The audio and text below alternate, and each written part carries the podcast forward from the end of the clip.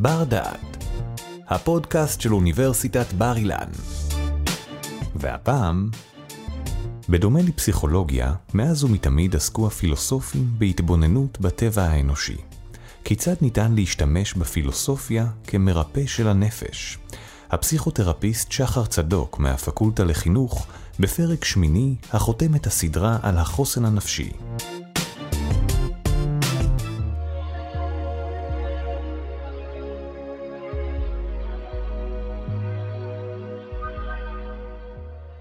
ענני יגוני התפזרו ושתיתי בצמא את האור. כששבו והתבהרו מחשבותיי, פניתי להתבונן בפני הרופאה שלי. הפניתי את עיני, הצבתי עליה את מבטי, וראיתי שהייתה זו מי שסעדה אותי בביתה מאז ימי נעוריי, הפילוסופיה. זהו ציטוט של הנקיוס בואטיוס. ציטוט זה מבטא את החשיבות של הפילוסופיה לריפוי ופיתוח חוסן. בחלק הקודם עסקנו בחשיבות של לימוד הפילוסופיה ומה נוכל להפיק מלימוד זה. חלק זה, האחרון, הוא מתוך סדרה כוללת. סדרה זו עסקה בפיתוח החוסן הרגשי, כלים לוויסות רגשות, היכולת להתבונן על מחשבות ורגשות, כלים להעצמת התקשורת הבין-אישית והרגשית. הפעם אנסה להגיש לכם את הכלים הפרקטיים שיש לפילוסופיה להציע לפיתוח החוסן הרגשי והתמודדות עם אתגרי החיים, לזה אני קורא פסיכו-פילוסופיה.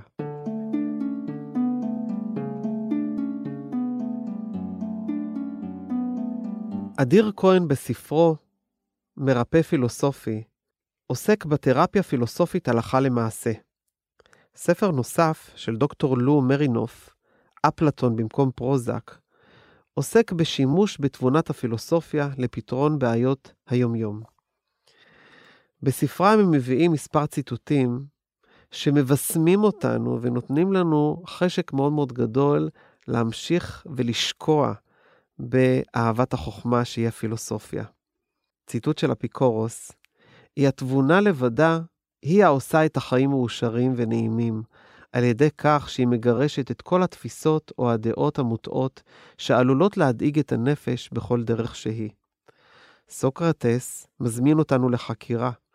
חיים שאין בהם חקירה, לא כדאי לו לאדם לחיותם. כפי שציינתי בחלקים קודמים, הרגש הוא הקריאה שלנו לחקירה.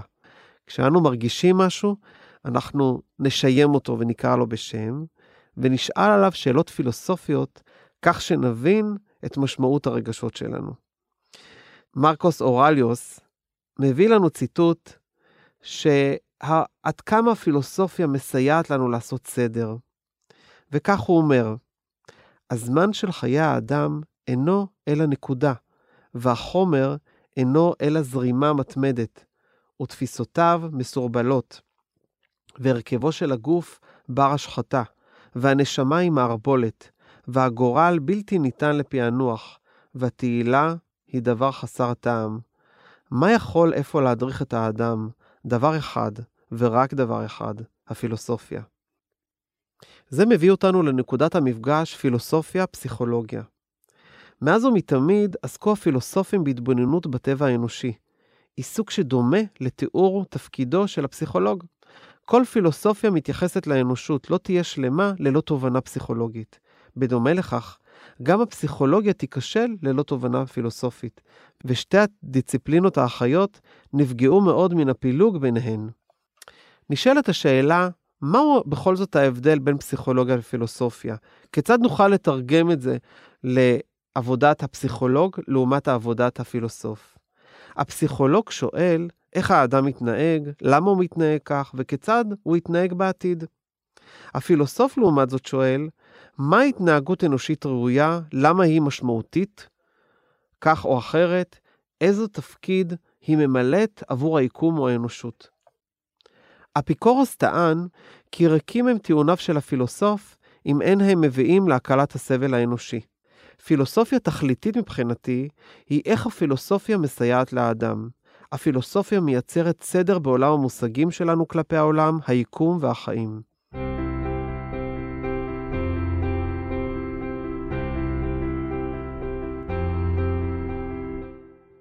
בספרים שהזכרתי בתחילת חלק זה, מדברים על הייעוץ הפילוסופי. היום אני אקרא לזה פסיכופילוסופיה, שבה יש חמישה חלקים. יש את זיהוי הבעיה, יש את זיהוי הרגע שמתעורר עם הבעיה, יש את הניתוח האפשרויות השונות לפתרון, יש את בחינת התמונה היותר רחבה, תוך גיבוש השקפה פילוסופית, מה שנקרא רפלקציה, ויש את השגת האיזון, שזה בעצם היעד. אנחנו כולנו בסופו של דבר רוצים להגיע לאיזון. כשאנו מתבוננים על החיים שלנו, כמו תמונה גדולה או כמו איזשהו סרט, תנסו לזהות מתי מתעוררת בעיה. מתעוררת בעיה כשאנו נתקלים במשהו לא מוכר, או שעוצר את השגרה שלנו, אנו מגיבים באופן רגשי. אנו שואלים את השאלה מה קרה, אנו בעצם פוחדים משינוי ומנסים באופן טבעי לחזור לאותם הרגלים ולפתור את אותה בעיה עם אותם הרגלים ישנים שבעצם יצרו את הבעיה.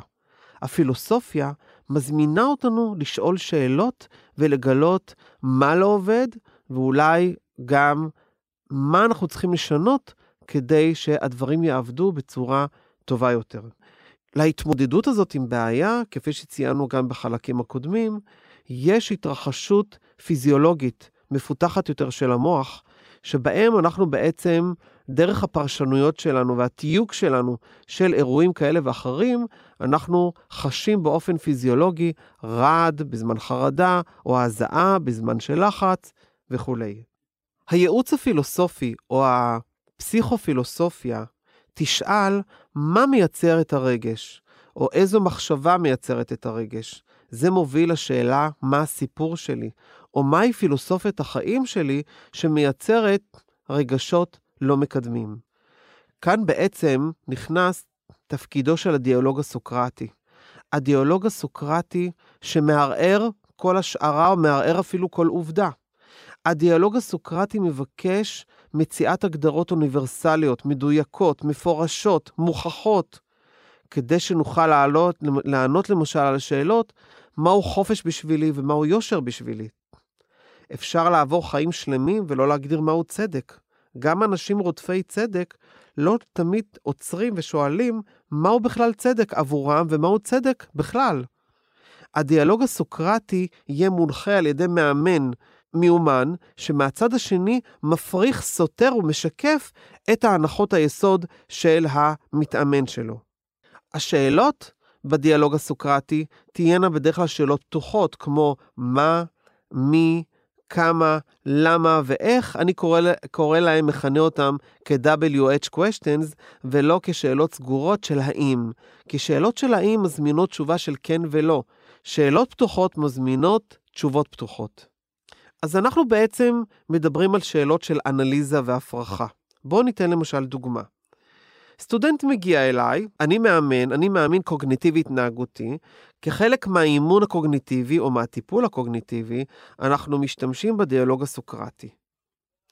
הסטודנט טוען, לא התקבלתי ללימודים, אין לי סיכוי להגשים את החלום שלי.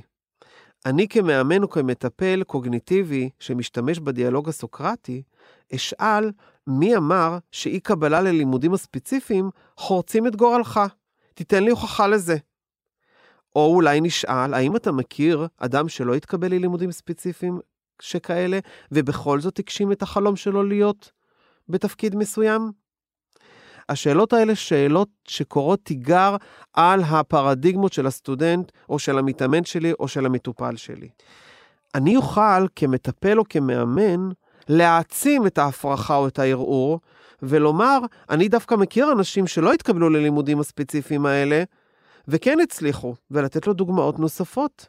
ולסתור בעצם את הפרדיגמה שאומרת, לא התקבלתי ללימודים, אין לי סיכוי להגשים את החלום שלי. זו הייתה דוגמה לדיאלוג סוקרטי. אתן לכם דוגמה נוספת, מה יש לפילוסופיה להציע במסגרת הפסיכופילוסופיה. למשל, הסטודנט אומר, או המתאמן אומר, או המתבגר שלכם אומר, הבעיה הזו מאמללת אותי, מה אני יכול לעשות בנוגע אליה? הפילוסופיה מציעה לנו כמה דרכים. הדרך הראשונה היא פשוט לקבל את המציאות כפי שהיא. ולומר, נכון, אני מרגיש אומלל, אבל אני מסוגל להתמודד עם זה. זאת המציאות. אין לי שליטה על המציאות הזו. הדרך השנייה היא לפתור את הבעיה בדרך דומה לפתרון בעיות קודמות או דומות, ושם אנחנו נשאל מתי בחיים שלי התמודדתי עם אותה סיטואציה ואיך התמודדתי איתה. הדרך השלישית היא לחקור כיצד אנשים אחרים מתמודדים איתה. הדרך הרביעית היא יצירת הקבלה לתופעות בטבע או ניסיון אישי שלי או של אחרים. כאן אנחנו רואים בעצם ארבע דרכים ששואלות שאלות ויכולות להביא פתרונות מכיוונים שונים. זה מה שנקרא חשיבה מחוץ לקופסה. בתהליך של דיאלוג סוקרטי שכזה, אנחנו מתבוננים על הבעיה שלנו מתוך איזושהי עמדה של השקפה פילוסופית. כדי למצוא את ההשקפה הפילוסופית, עליכם להתרחק מהבעיה, מעוצמת רגשותיכם ומההיגיון שבניתוח שלכם. הצעד הקריטי הוא לאמץ הסתכלות פילוסופית כוללת על המצב שלכם, אשר תאפשר לכם להגיע לפתרון ולהמשיך הלאה. ייתכן ותמצאו פילוסופיה שתהדהד בתוככם, בהגותו של אחד הפילוסופים הידועים על ידי לימוד וקריאת חומרים. יש גם לכם פילוסופיה אישית משלכם. גלו אותה.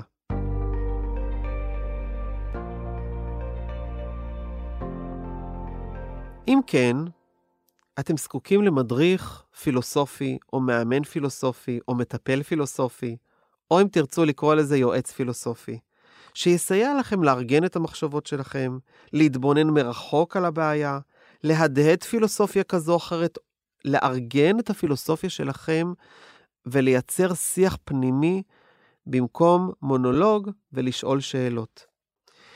יש פה תהליך כמו שהגולם הופך לפרפר. שבו אנו פוגשים את הבעיה, אנחנו מעבדים את הבעיה, בעזרת הפסיכופילוסופיה אנחנו מייצרים פילוסופיה אישית משלנו, שמסוגלת להתמודד עם הבעיה שבמרכזה יש את התובנה, איזושהי עמדה חדשה, פילוסופיה חדשה שיכולה לשפר את החיים שלנו. כך שאנחנו עובדים גם עם הרגשות שלנו וגם עם החלק הקוגניטיבי, זה שמייצר את הפילוסופיית חיים שלנו, והרי אנחנו בעצם משתמשים במוח כולו כדי להתמודד עם אתגרי החיים. הפילוסופיה בסופו של דבר מביאה אותנו לשקט נפשי ולאיזון. אנחנו מוצאים את האחדות, את האינטלקטואל יחד עם הרגש, אנחנו מוצאים את המהות, את המשמעות, ואנחנו מוצאים גם עמדה חדשה כלפי החיים. ההשגה הזאת של איזון היא המשמעותית. כדי להשיג איזון, אנחנו עוברים, כמו שאמרתי, תהליך. חשוב להבין שאף אחד לא נמצא באיזון כל החיים. אנחנו מתאזנים, ושוב אנחנו מתמודדים עם בעיה חדשה, ושוב האיזון הזה מופר, ושוב אנחנו נשאף באמצעות הפילוסופיה להביא לאיזון. בעצם, אף אחד לא נמצא בספינה שהיא תמיד יציבה. עכשיו, אתם מצוידים היטב עם חמשת השלבים. השלב הראשון זה הרגש, שבו אתם מרגישים שמשהו לא בסדר. אתם חוקרים אותו ועל ידו אתם מגיעים לשלב השני, שזה הגדרת הבעיה. דרך הגדרת הבעיה אתם גם מנתחים אותה. דרך הניתוח של הבעיה ובאמצעות הכלים הפילוסופיים אתם בוחנים ומתבוננים.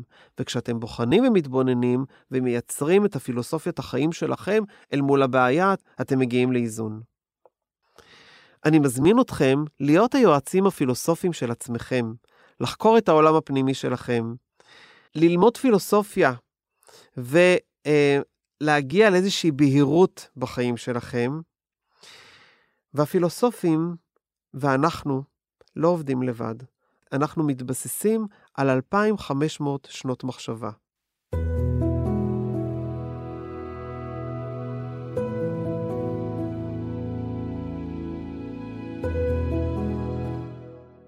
בחלק זה ראינו כיצד הפילוסופיה יכולה לשמש כמרפאה, וזה מתחבר לסדרה כולה בה עסקנו בפיתוח חוסן והתמודדות עם אתגרי החיים. כפי שראיתם, הכלים הם מגוונים, והפילוסופיה מזמינה אותנו להתבונן, לחקור, לייצר משמעות ולהשיג איזון שכולנו שואפים אליו. תודה שהאזנתם לבר דעת. מיטב המרצים והחוקרים של בר אילן בחרו עבורכם את הנושאים המסקרנים ביותר מתחום התמחותם. התוצאה? ספריית פודקאסטים משובחת שכולה זמינה לרשותכם. בר אילן, משפיעים על המחר, היום. ערך והפיק אורי טולדנו. תודה על ההאזנה.